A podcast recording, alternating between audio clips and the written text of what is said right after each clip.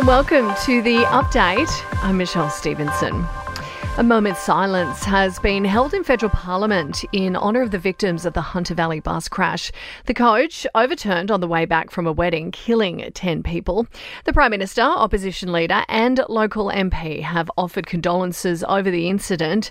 Anthony Albanese telling Parliament a joyous occasion has become tragedy. Today we pause as a Parliament to mark a loss beyond words, a tragedy beyond comprehension an unfairness beyond understanding. What happened at Greta in the Hunter Valley was a cruel end to what should have been one of the happiest of days. Hunter MP Dan Repacholi says the tragedy has really rocked the region. One of the many things that makes the Hunter special is that we're a tight knit community, and events like this bring us even closer to, together. This event has brought out the best in our community. While the driver of the bus, Brett Button, has been released on bail and has had to surrender his passport. Labor Senator Katy Gallagher maintains she did not mislead Parliament over her knowledge about a rape allegation. The opposition believes Senator Gallagher was aware of the claims for weeks before they became public in 2021.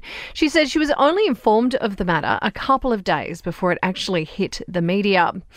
Changes have been made to the federal government's housing bill in an attempt to pacify the Greens as well as some crossbenchers. Labor will now guarantee at least $500 million a year for social and affordable homes.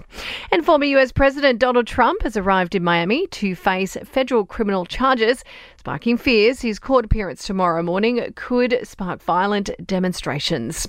Sport and entertainment are next. To sport, and Richmond Premiership player Marlion Pickett won't play against St Kilda this weekend after he was arrested and charged over allegations of stealing money. And the Denver Nuggets are NBA champions, sealing their drought breaking title with a 4 1 series win over Miami Heat. In your entertainment news, an Amber Heard is set to return to the big screen a year after losing the defamation case brought by her ex Johnny Depp. The 37 year old actress will appear in an upcoming thriller called The Fire, which is set to premiere premiere later this month at an Italian film festival. Now, Chris Hemsworth has revealed his obsession with Ed Sheeran, calling himself a borderline stalker. It's after he and Matt Damon travelled to New Jersey to see the singer for the third time this year. And Billie Eilish has showed off some ink that she's actually been keeping secret. She got the ink in 2020, but the singer has been snapped in a bikini revealing the tattoo, which is of her surname written across her chest.